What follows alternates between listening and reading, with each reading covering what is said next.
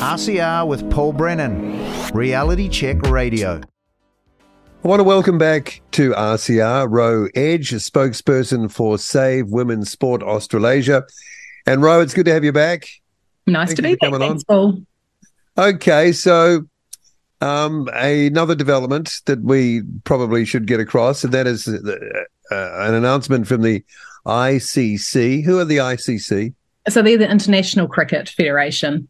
Mhm. So, yep, they have followed suit. They've followed World Aquatics, World Athletics, World Rugby League. Gosh, there's quite a few of them now. And they have basically protected the female category in sport from any male who's been through any stage of male puberty. So that means that, but it's only for elite sport, right? So I just need to make that point. Okay, and where does that line? Where where do you cross that line into? A So league? International. So international sport, yeah. So what we need to do now is put pressure on the um, New Zealand cricket because I've had conversations with them before and they've said that they follow ICC's lead. And so now hopefully they've got a new CEO, but I wrote to him today. We need to put pressure on them now to protect cricket from community level onwards. Because you know, I have I've had a mum of a 11 and well, it's over two years now, 11 year old who's now 12, and she's played in a, a cricket tournament against a team that has a male in it, and they also have to share accommodation with the, the young girls who are just about to go through puberty, you know, or starting puberty, have to share accommodation with a young boy. One of the most awkward times in anyone's life. Yeah, it is. And it's just so wrong. And he's quite obviously bigger and stronger than all the girls. So, you know, we need the protections. You know, ICC have done it because they want to protect the fe- the integrity of the female category and fairness and safety for females. But if it matters at elite level, it matters at every level, right? Yeah, I think you have to. I mean, I, I I've been a young boy. Okay, it was a while back, and coming into that time, and okay, it kind of sounds innocent, but that's where a lot of stuff is happening in the body of the boy and the girls as well, and you're putting. I- I'm I'm trying to sound delicate here. I don't want to, you know, sort of sound like a bull in a china shop, but you're putting somebody who's got raging hormones starting to rage into an environment you know where i'm going it, it's Yeah. kind of not appropriate No, but but for the girls too, you know, like no, and that's what i'm daughter- thinking for the girl for all of them but Yeah, for the girls like though. for my daughter, she wouldn't even get changed in a changing room with other girls until she was 15 Yeah. or 16. You know, she'd come home in her bloody athletic gear because she was so self conscious about her body. Throw a ma- male into that mix, and it's, it's just so wrong on every level. But how, how do they how come they don't get that ro how come they don't freaking Um, will get it I don't know. I don't know. I, it feels like virtue signaling is more important than, you know, safeguarding of girls these days. And uh, you, you think back like 10 years and how important safeguarding was of children and how many police checks and everything else had to be done. And now we're putting young girls in a situation where we can't guarantee their safety and parents are worried and they ring me and tell me that. yeah And- Anyway, it's good news out of the ICC, and I'm really hoping that New Zealand cricket follows suit. I have faith. I've got to feel positive about this. Otherwise, it would I'd just get bloody depressed, right? Yeah. So okay, so that's elite sport. That's overseas, anything overseas, and it's um, uh, any uh, male that's that's gone through puberty. But uh, uh, is there any category of elite sport that is around in age groups below puberty? Um, at international level, it, like if you're representing your country, so you know if there's um, age level teams that play Yeah. internationally and they come under ICC competitions, Oh, so that, so there are teams in those age groups playing in ICC competitions. Yeah, as long as they're ICC t- competitions, I'd have to look and see which ones they were. I'm not sure. So at the moment, the only big sport that hasn't protected the female category is FIFA.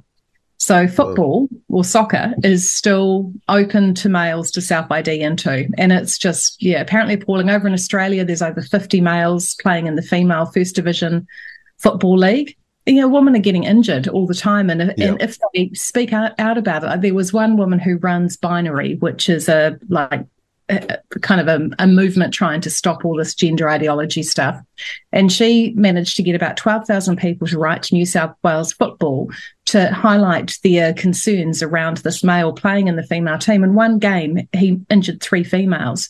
And she basically had a protection order, an AVO, which is like what you, a protection order against domestic violence. It's normally used for women to protect themselves. But they, she had an AVO filed against her by this trans player who lives like 300 kilometres away, and she's been taken to court over it. So it's yeah, it's just nuts. And her Facebook page that had forty seven thousand followers was shut down as well. So you know, FIFA really needs to pull finger because they're out of step now with all the other international federations. Well, they're out of step with normal human beings. Actually, I yeah, would say public opinion. You know that Talbot yeah. poll that we spoke about last time that showed that this is the number one social issue that people care about. Is it a question of follow the money?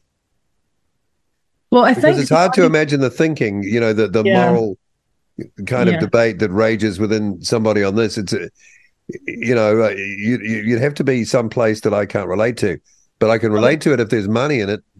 Well, they're definitely not following the science because there's been over 18 peer reviewed studies now that show that it doesn't matter how much you re- reduce male testosterone, it still doesn't mitigate male advantage. So it's definitely not science based. It's look, money could well have something to do with it. There's a lot of very wealthy people pushing this trans agenda. But you know, the only reason I think that um, the ICC have finally acted because they've been really slack. They've been one of the worst federations for allowing self ID into cricket. Is that they had a um, Canadian team, the Canadian international team had a trans woman or a male basically selected for their team, and they were going to play at the World Women's T20 next year. So they've had all of a sudden they've been embarrassed into it, which is what's happened with a whole lot of other sports where I think they all thought, let's just make this policy to be kind. There'll be hardly any, it won't matter. And then all of a sudden we have all these mediocre males competing in female sport and excelling at it. I mean, this guy was yeah, he got the leading run scorer at the Canadian Women's T20 well, that, well that's a that's a follow the money, possibly, isn't it? In the end, oh, if you're if you're to, if you're knocking it out of the park, you know. Yeah, but it's yeah. I mean, it's just wrong on so many levels. No, uh, uh, no, no disagreement there. It's interesting though. So below puberty, there are no. There's no delineation. There's no. No, but like to be fair, gender. we have we have mixed sex sports kind of up to normally intermediate level anyway, so it's not normally an issue. But the concern about putting this um, criteria on that only males who haven't been through male puberty can play in the female division means that you might have parents that push their kids into hormone blockers like puberty blockers and hormone treatment much earlier than they should do, or just in case they can play sport. And these drugs have really adverse effects on young people and it's for life. So that's the concern. And, and like I think it's a sports see it as a stepping stone. They're like, oh, we can do this and we can knock out a whole lot of the problems now, but they're actually creating problems for the future. Yeah, and uh, so that's just for uh, international uh, competitions. That leaves everything else kind of yeah. unchanged.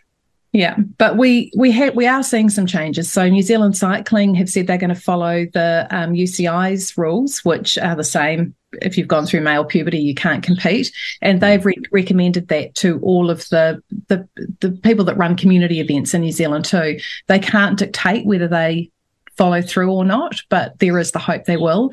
I know Triathlon New Zealand are going down a similar way where they are protecting the female category, but they and they're asking all the community event organisers to do the same as well. So we are seeing a change. I can't wait for these coalition negotiations to be over so we can see whether Winston's had a win. And Have you had any whispers? No, no, not at all. They've been very quiet, which, you know, is good that they're keeping mum until it's the final announcement, but I'm keeping positive.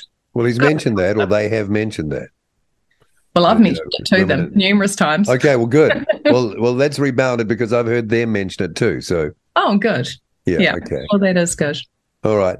Okay. I also see that the Rainbow Games are on. Is do we need to think about this or look at this in a oh, particular look, way? I think that's great. Like I'm all for sport, like the rainbow community creating their own events what all we are concerned about is protecting the female category in every other sport. So if they want to create their own rainbow games and have their criteria, I think they've got about 15 sports in it. Most of them have a male identified section, a female identified section. Some of them have a open section and then a female identified section. And it'll be interesting to see how it goes and I wish them luck with it. But, you know, we, we want as many people to participate in sport as we possibly can. And if this makes people who wouldn't otherwise do so feel comfortable, doing that, well, then it's all good. More more power to them. Okay, if any of these coalition negotiators are listening right now, Ro, any direct message to them? Well, I think the final deals have already been done. We just don't know what they are. But yeah, I just hope or, that, or maybe what you expect. Well, I just hope they've done the right thing by women, not only in legislation, we've got to stop being erased, but also in sports to ensure that we have fairness, safety, and opportunities for females at all levels of sport. Because if we knock out those when they're young, they might never become elite athletes. And like we love our you know, amazing female athletes. Yeah, they inspire the next generation, and the last thing we want to do is lose that. Um, here's a point just thought of. It seems that you know those um, um, emerging women's sports categories that were more male categories not too long ago, especially after the Women's Rugby World Cup, I got a sense that there was a newfound popularity level for women's sport. You know, it was truly getting into the into the bigger league, let's say, on its own merits. Yeah that gets kind of sullied or diluted with all this crossing over because as a category of women's sport, that's starting to have value. It you is. Wanna, you, don't want to, you, you, don't want to destroy that value. Surely. No, you don't want to undermine the integrity of it because as soon as you do that, then people will stop watching because they'll go, well, this is a joke. And the last thing we want to do is make women's sport a joke when we're just actually starting to get some traction. Yeah. Ro Edge, thanks for coming back on again. Awesome. Lovely speaking to you, Paul. RCR with Paul Brennan, Reality Check Radio.